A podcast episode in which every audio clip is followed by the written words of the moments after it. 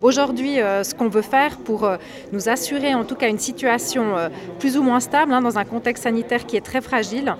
c'est d'abord de, mettre le paquet sur la dose de rappel pour les plus de 65 ans. dans le canton de Vaud, on a environ 36% de la population éligible qui est soit vaccinée, soit qui a pris rendez-vous. On veut absolument booster cette dose de rappel parce que ça nous renforcera de manière générale l'immunité et puis ça protégera évidemment ces personnes d'éventuelles hospitalisations d'hospitalisation en soins intensifs, qui sont évidemment les, zones les plus critiques de, l'hôpital, puisqu'on ne peut pas étendre à l'infini le, nombre de lits qu'on a dans, ces unités-là. Euh, on prend aussi des, mesures euh, au niveau scolaire, avec désormais de nouveau le port du masque en permanence pour les enfants de, plus de 12 ans, et puis on va renforcer de manière très forte les contrôles qui sont en vigueur, même si on en a fait beaucoup dans le canton, mais on revient avec des mesures de contrôle fortes.